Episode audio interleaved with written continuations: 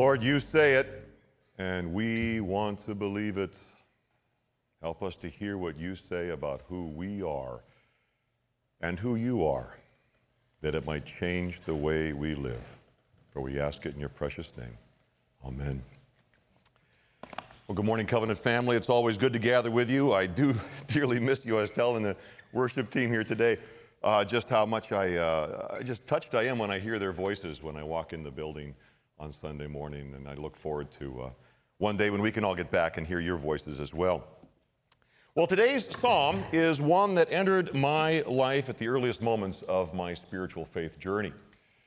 It is one of the first scripture passage I, passages I ever memorized, and it's one that had an interesting role in a uh, vocational counseling session that I had as a young man down in Pittsburgh, Pennsylvania. Now, I, I, I, don't have the time to share that story with you today, but I do plan to make time at our Facebook Live uh, moment to together on Wednesday at 12:10 this coming Wednesday. Uh, I look forward to joining with you there. And as always, there should be a number on the screen right now. That's our text number. You can simply, uh, as you're going through this, uh, this sermon today and the text of Psalm 139, if you have a question or a comment that you would like to make that maybe I can uh, hopefully address on Wednesday, please feel free to text it to that number and we'll see what we can do to include that in our Facebook Live time. Also, for parents, a reminder that uh, Renee Miley has put some excellent age appropriate sermon worksheets for your children, uh, and they're available online. If you missed the QR code at the start of the service today, simply go to Covenant's website, uh, click on Children on the main page as a children, and then Sunday classes. And then when you see Renee Miley's photograph, just underneath her photograph is the link to the age appropriate worksheets. So it's, children, it's children on the main page uh, Sunday classes, and then just beneath Renee's picture. And by the way, if you come at 1025, and friends, I mean, there's, there's room here uh, for people to come. If you come at 1025 and bring your kids, you'll get a clipboard with the pages right there and a pen for them to use, which is pretty cool. Finally, uh, children, if you're thinking about it, if you're looking for something that you can do during this time, uh, in those worksheets, there's, there's a, actually a blank sheet of paper. And I'm wondering if you would like to take some time to draw a picture of how you might take a walk with your mom or your dad, holding their hand and walking down a path together. Because we're going to talk a little bit about that today. I mean, to begin, have you ever thought about the hand? I mean, what can be communicated with the hand? There's a, many things. I mean, a, a, clenched fist kind of communicates anger or rebellion, right? Uh, an open, extended hand communicates warmth, invitation, welcome. A hand on the shoulder indicates and communicates gentle guidance. Hand in hand indicates a, a, loving relationship. And, and then you go with a hand on the wrist, and maybe you got two hands on each wrist. And that's, that's security, that's stability, that's strength. The photograph to my right here, on that photograph, the picture to my right was painted by a friend of ours from the Spokane days, Janie Edwards. From a children's perspective, you can see uh, how there it communicates uh, love and strength and guidance and hope. And when you think about how we are the children of the Heavenly Father, we think about how that communicates the same thing to us as well. So, as we go through this psalm today, I'd love for us to carry this kind of image with us as we're thinking about God holding our hands as we hold God's hand, walking along the path of life together. Because when it comes right down to it, we are never alone. And our psalm will talk about how God is always with us. We're looking today at Psalm 139. It is a psalm of David. And as I go through this, I encourage you to, uh, to listen for how David's attitude toward God shifts. Look at where he begins, look at where he concludes. And then I'm going to encourage you to um, leave your Bible open or your screen available and on, uh, if you've got the battery to do it. leave it on.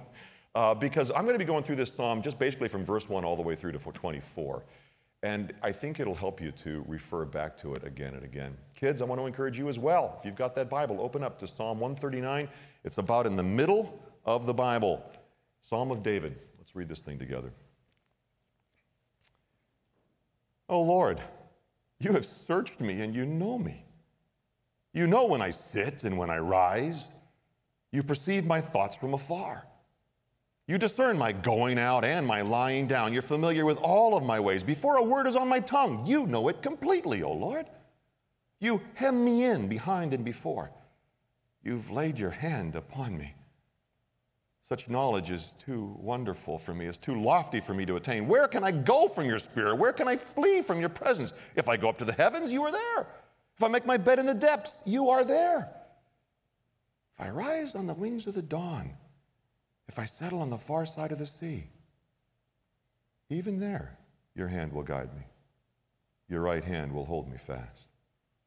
If I say, Surely the darkness will hide me, and the light become night around me, even the darkness will not be dark to you. The night will shine like the day, for darkness is as light to you. For you created my inmost being. You knit me together in my mother's womb. I praise you because I am fearfully and wonderfully made. I know that full well. My frame was not hidden from you when I was made in the secret place, when I was woven together in the depths of the earth. Your eyes saw my unformed body. All the days ordained for me were written in your book before one of them came to be.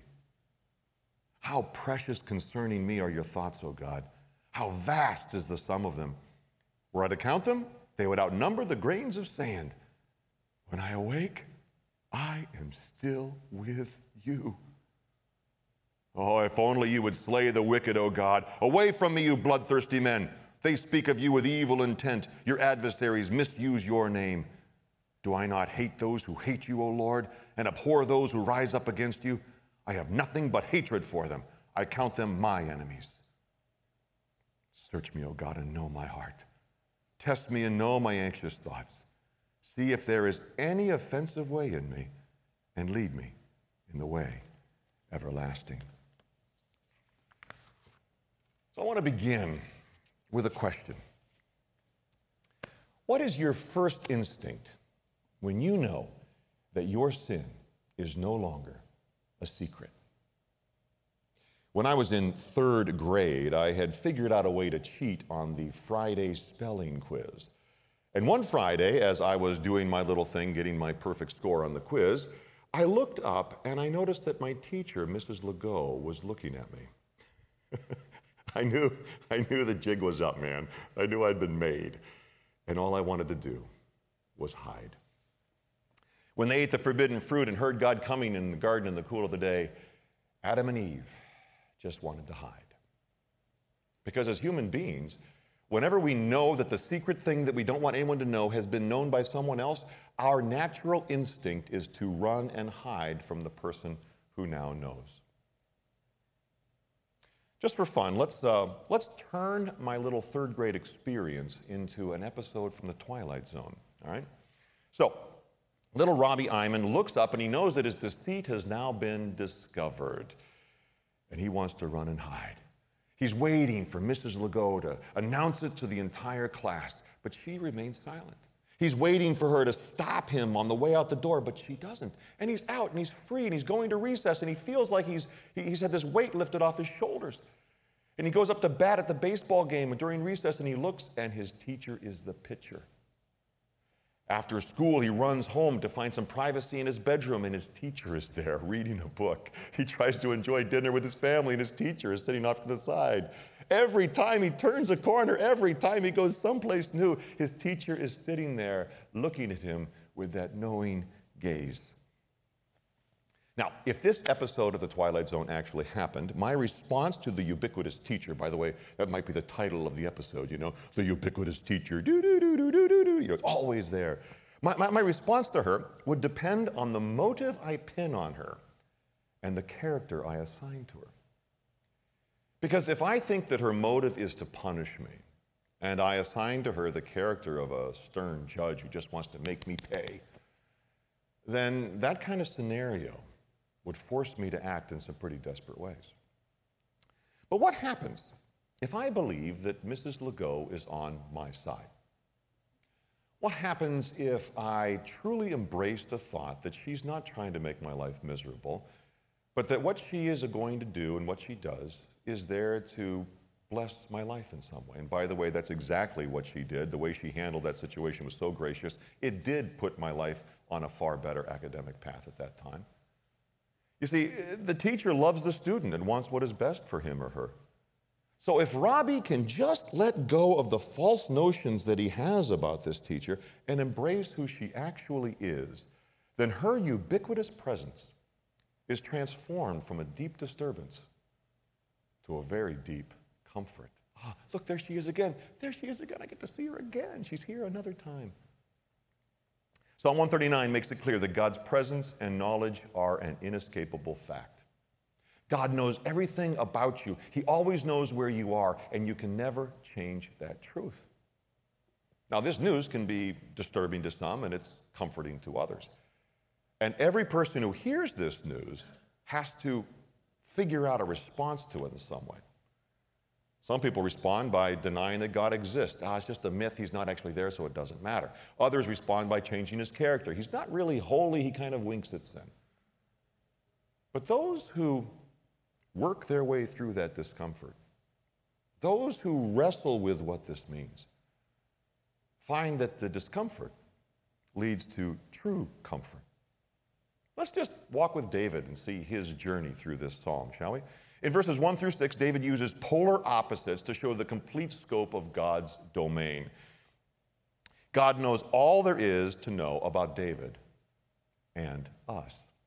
Whether we are sitting or standing, whether we are going or coming, God knows where we are. But that's not the end of it because He also knows what we're thinking. He knows what we're thinking so much that He knows what we're thinking before we even think it. He knows what we're going to say before we even say it. What that means is that God is laughing even before Rob Stephen has formed the joke in his mind.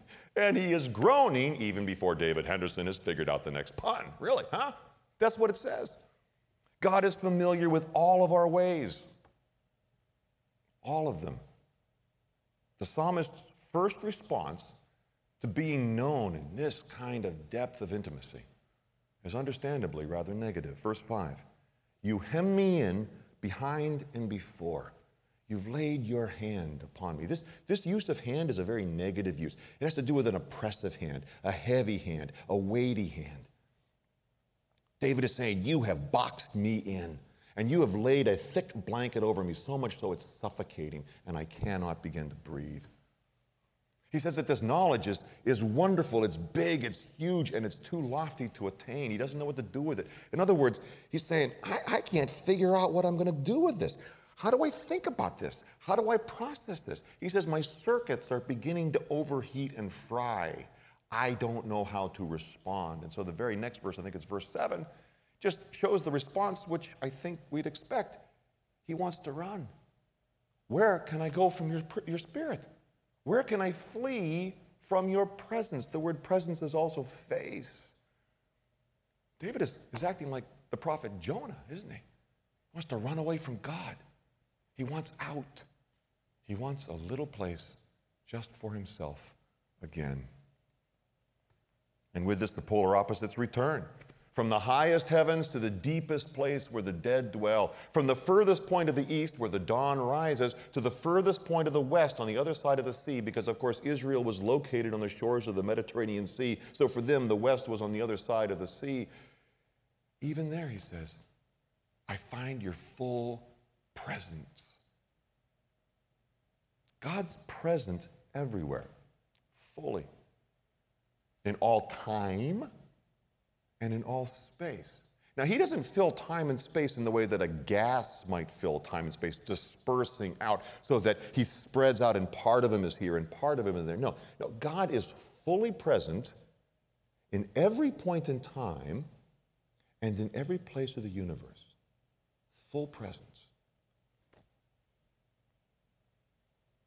Is this too lofty to attain, this knowledge for you? Are your circuits just beginning to heat up a little bit? How does one respond to this kind of God? Well, that, that's a key question for many, especially in our culture. Because we live in a culture that celebrates self determination, don't we? You know, I have to live the life that I need to live. We, we hear that a lot. We say, I need to live the way that's true to me, and if I cannot do so, then my life lacks authenticity. My life lacks meaning. I want to be free. Now, King David was king. I mean, he had most freedom of anybody else in his country. But he still had obligations pressed upon his life. He had obligations from society, from his family, he had religious obligations. So think about this. I mean, if David, in his community world, in his, his life, in his culture, if it was hard for him to reckon with God's influence over him, how much more hard is it for us in our world of self determination and individualism? See, those who believe that God is a barrier to their dreams will only be able to experience Him as a Twilight Zone nightmare. Our response to this all knowing, ever present God begins with a picture of who God is and how He views us.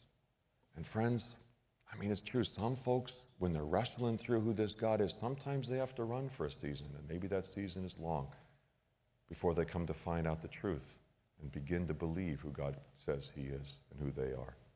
Okay, so let's go back to David's journey in this psalm for a little bit. So in verse 5, David uses God's hand in a negative way. But then in verse 10, he uses it in a positive way. He says, No matter what I do or think, you know it completely. No matter where I go, you're fully there. Even though you know all my secrets, all my failures, all my flaws, your hand will lead me. Your right hand will hold me fast. The strength of your hand will hold me fast. In every place and time, you guide me so I won't get lost and you hold me so I won't fall down. David's awareness of who God is is shifting here, isn't it? You say, wait a minute, you're not out to make my life miserable. You're not out to make me feel bad about every little thing that I've done that's wrong. You're not going to let go of me, are you, Lord? Because you are for me. You're not against me. He's awakening to a new perspective on God's motive and God's character. And, and so he begins to talk about darkness now. And darkness, of course, the psalmist used that as a, as a way to talk about suffering and difficulty and danger that people get into. So, so he's saying when the darkness comes, it gets thicker in our lives, what do we normally think of? Well, the first question that comes to mind is where is God in this darkness, right? Because when we're in that difficulty, we tend to think that God is hidden from us and that maybe uh, we are hidden from God, that He can't find us. But you know, if God's hand is always in our hand, if He, if he holds us with His strong hand, let's put, the, let's put God's hand on our wrist. I don't care how dark it gets. I don't care how thick the storm is. Nothing's going to pull us from His hand. He knows exactly where we are. And above all of that, not only does He know where we are, darkness isn't dark to Him. He can see right through it. It's like the light of day to the Lord. This leads every reader to ask a question Why? Why would God do this? Why would God know all the junk we're trying to hide and still hold on to us and still treat us with this kind of compassion? Know, verses 13 through 18. You created my inmost being. You knit me together in my mother's womb from the creation of our soul to the creation of our body and everything in between, every single part of us. God made us. And not only so, but He also ordains um, all of our days before we were even born. Psalmist says, I'm precious to God. You and I are precious to God because He made us and He knows us. And I'll go so far as He calls us by name, watching over our days. So God creates, sustains, and ordains your body and your soul. His love for you is what sustains you for every moment of every day.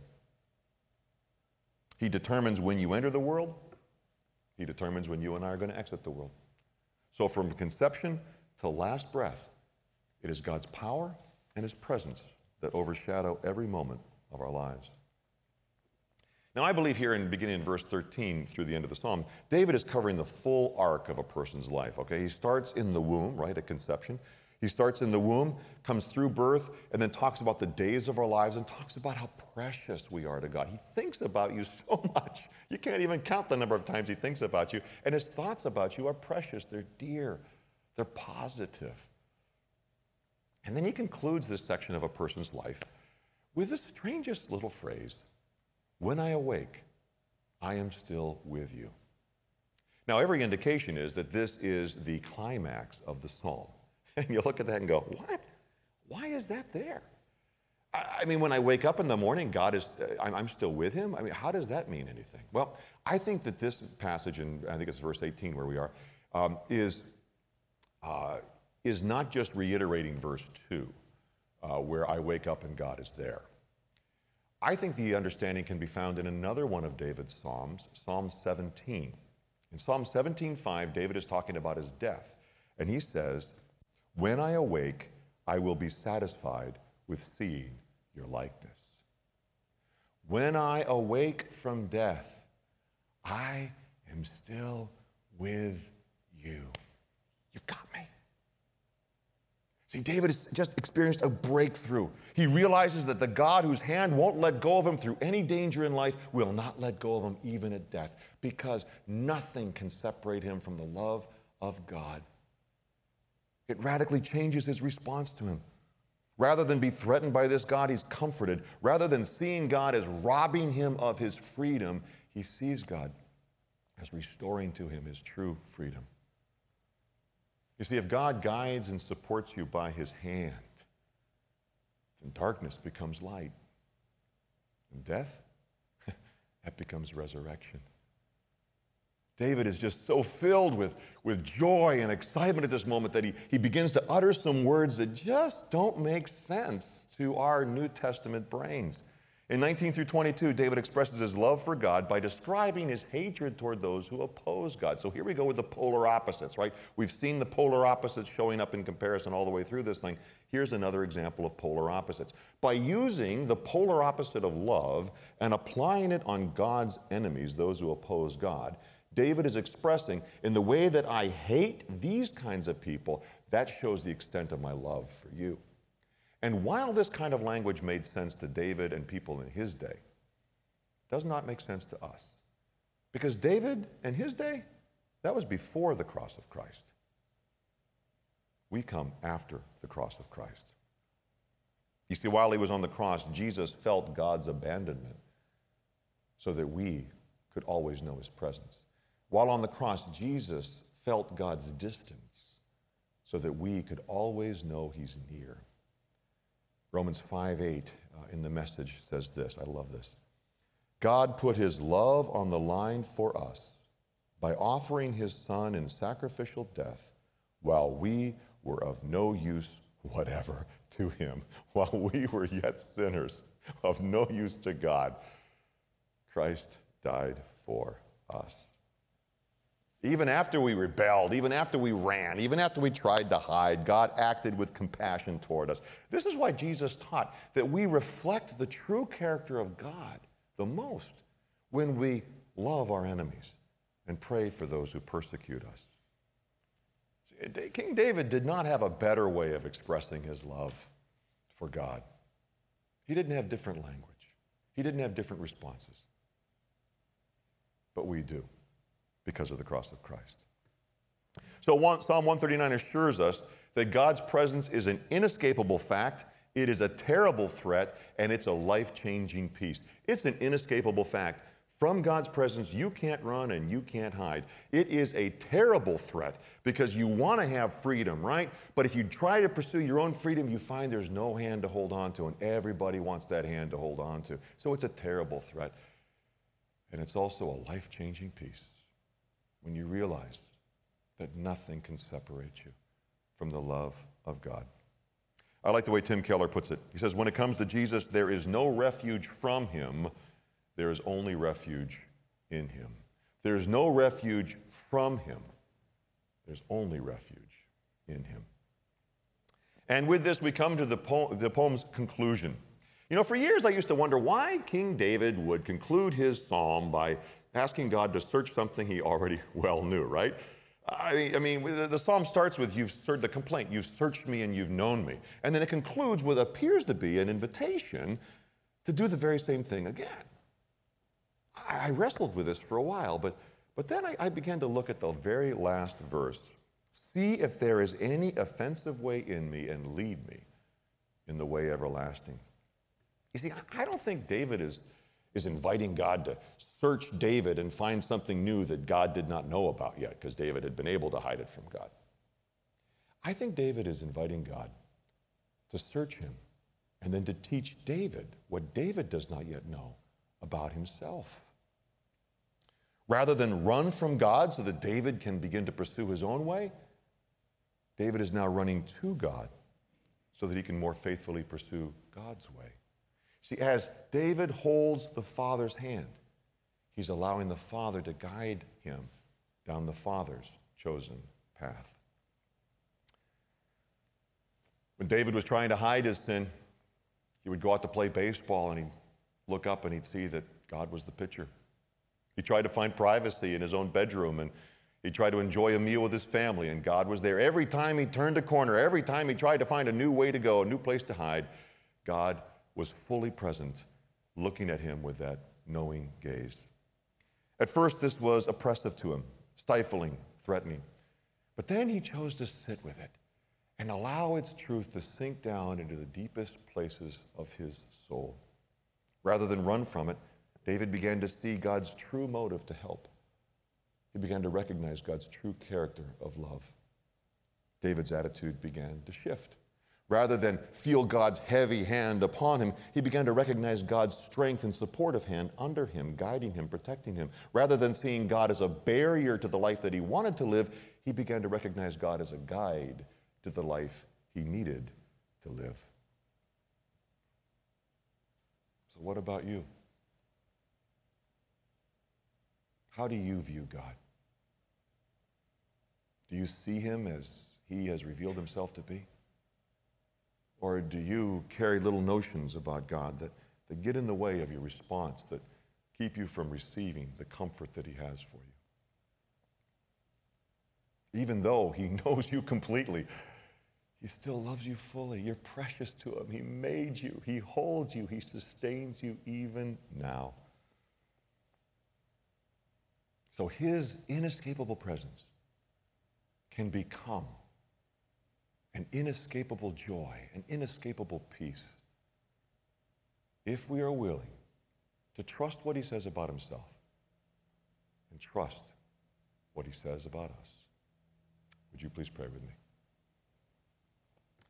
Lord, from the smallest atom to the largest galaxy, you made it all and you called it good. And as your crowning achievement, you went ahead and you made us and you gave us your image. And and somehow we are so important to you that you think about us in positive ways and you think about us a lot. You know us completely and you love us fully. We are known and we are also loved. There is so much freedom and hope here, Lord. You know us, you know who we are, and you know who you are making us to be. So, Lord, help us to feel your hand in ours as we live out our days and walk your path in this world. In Christ's name.